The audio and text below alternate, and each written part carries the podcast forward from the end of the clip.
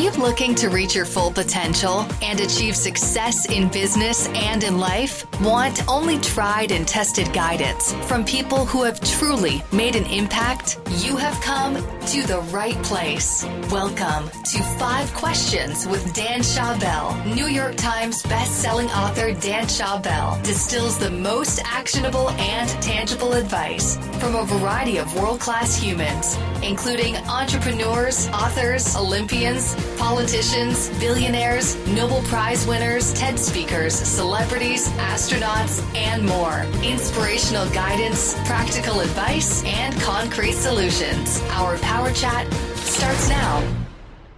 Welcome to the 49th episode of Five Questions with Dan Schawbel. As your host, my goal is to create the best advice from the world's smartest and most interesting people by asking them just five questions. My guest today is photographer and CEO of Creative Live, Chase Jarvis. Born in Seattle, Washington, Chase attended San Diego State University on a football scholarship.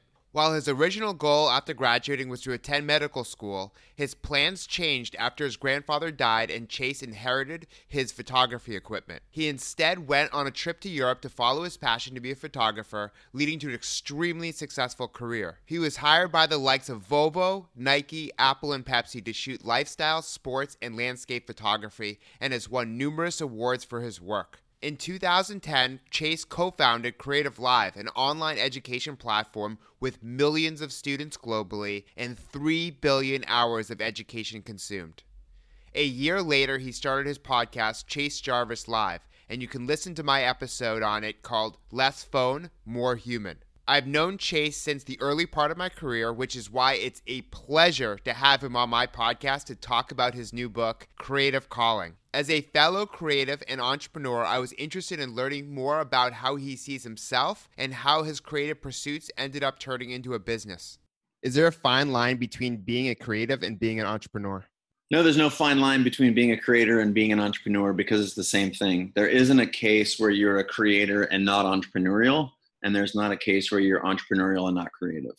So to expand on that just a little bit, um, that was one of my fatal flaws. You know, I built a, the first iPhone app that allowed people to take photos and, and share them to social networks. And the reason I didn't exit that company and the reason I didn't, you know, it was year before Instagram was because I thought they were in conflict with one another. And what I really realized is that they are the same thing. If you're an entrepreneur, you can't actually build a business without being creative and a creator.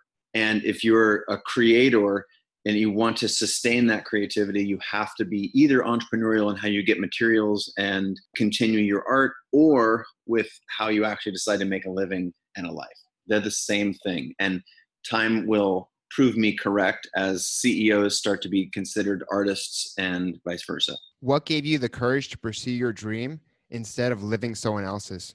The thing that gave me the courage to pursue my own dreams was recognizing that there's a whole infrastructure that's been built over certainly hundreds of years, if not millennia, that is meant to get you to do the things that other people do. And what I realized at some point that the system inherently doesn't have my best interest as its sort of focal point. So when I was able to strike out on some things in my own, like my ability to decide to pursue soccer, pursue pursue skateboarding, when I found those joyful outlets and and found success. And there was no one telling me to go skateboard, but when I found success at that, it's like, oh wow, that's interesting. But there's a ton of people telling me what to do for a, a career. And when I, I started doing those career things, and I didn't find joy, but I was finding joy in the things where no one was telling me what to do, I realized that I could map my own desires and ambitions not just on the things that I did for joy, but onto my career.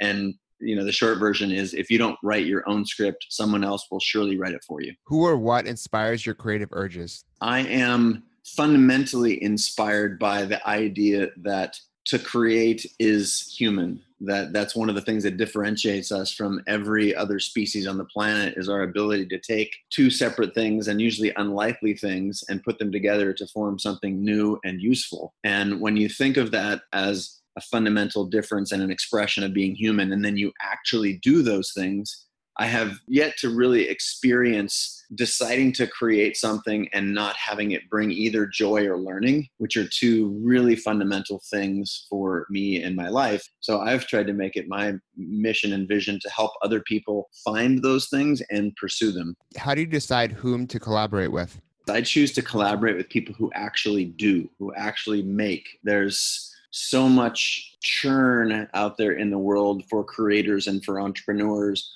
a lot of talkers. And the reality is that ideas are nice but they don't mean anything without action behind them. So i look for people not just who have great ideas but for people who are actually doing something about it to me that's a, a huge differentiator not, and it has sometimes very little to do with skill or ambition, but more to do with the understanding that it's action. You know, it's not what we think that matters, it's what we do. Having an idea, not doing something about it is like wrapping a present and never giving it. It just doesn't matter. What is your best piece of career advice? Mindset is everything. I think there's a really simple Tony Robbins reference, which you have to be in the right state to tell yourself the right story in order to have access to great strategies. You can have all the strategy in the world, you can have the best strategy given to you by the best people with the most insight, but if you don't have a, the mindset to push through things when things get hard, to wake up and go to work when you don't feel like it, to find joy in the process rather than just the end that all of the other things they don't matter to you mindset is everything it's that you can look at any great champion throughout history uh, any great you know leader of a, a tribe, a nation, any sports hero, any chess grandmaster, or even well-known Buddhist monks, for example. There's a mindset that is the thing that each of those people lead with and it's required for success. No success happens sustainably without a great mindset.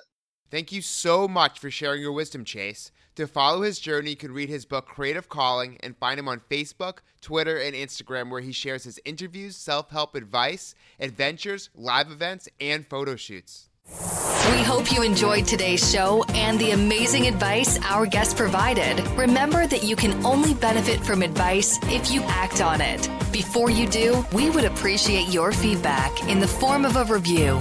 You can leave a review on iTunes, Stitcher, or a podcatcher of your choice. Your feedback would be very much appreciated.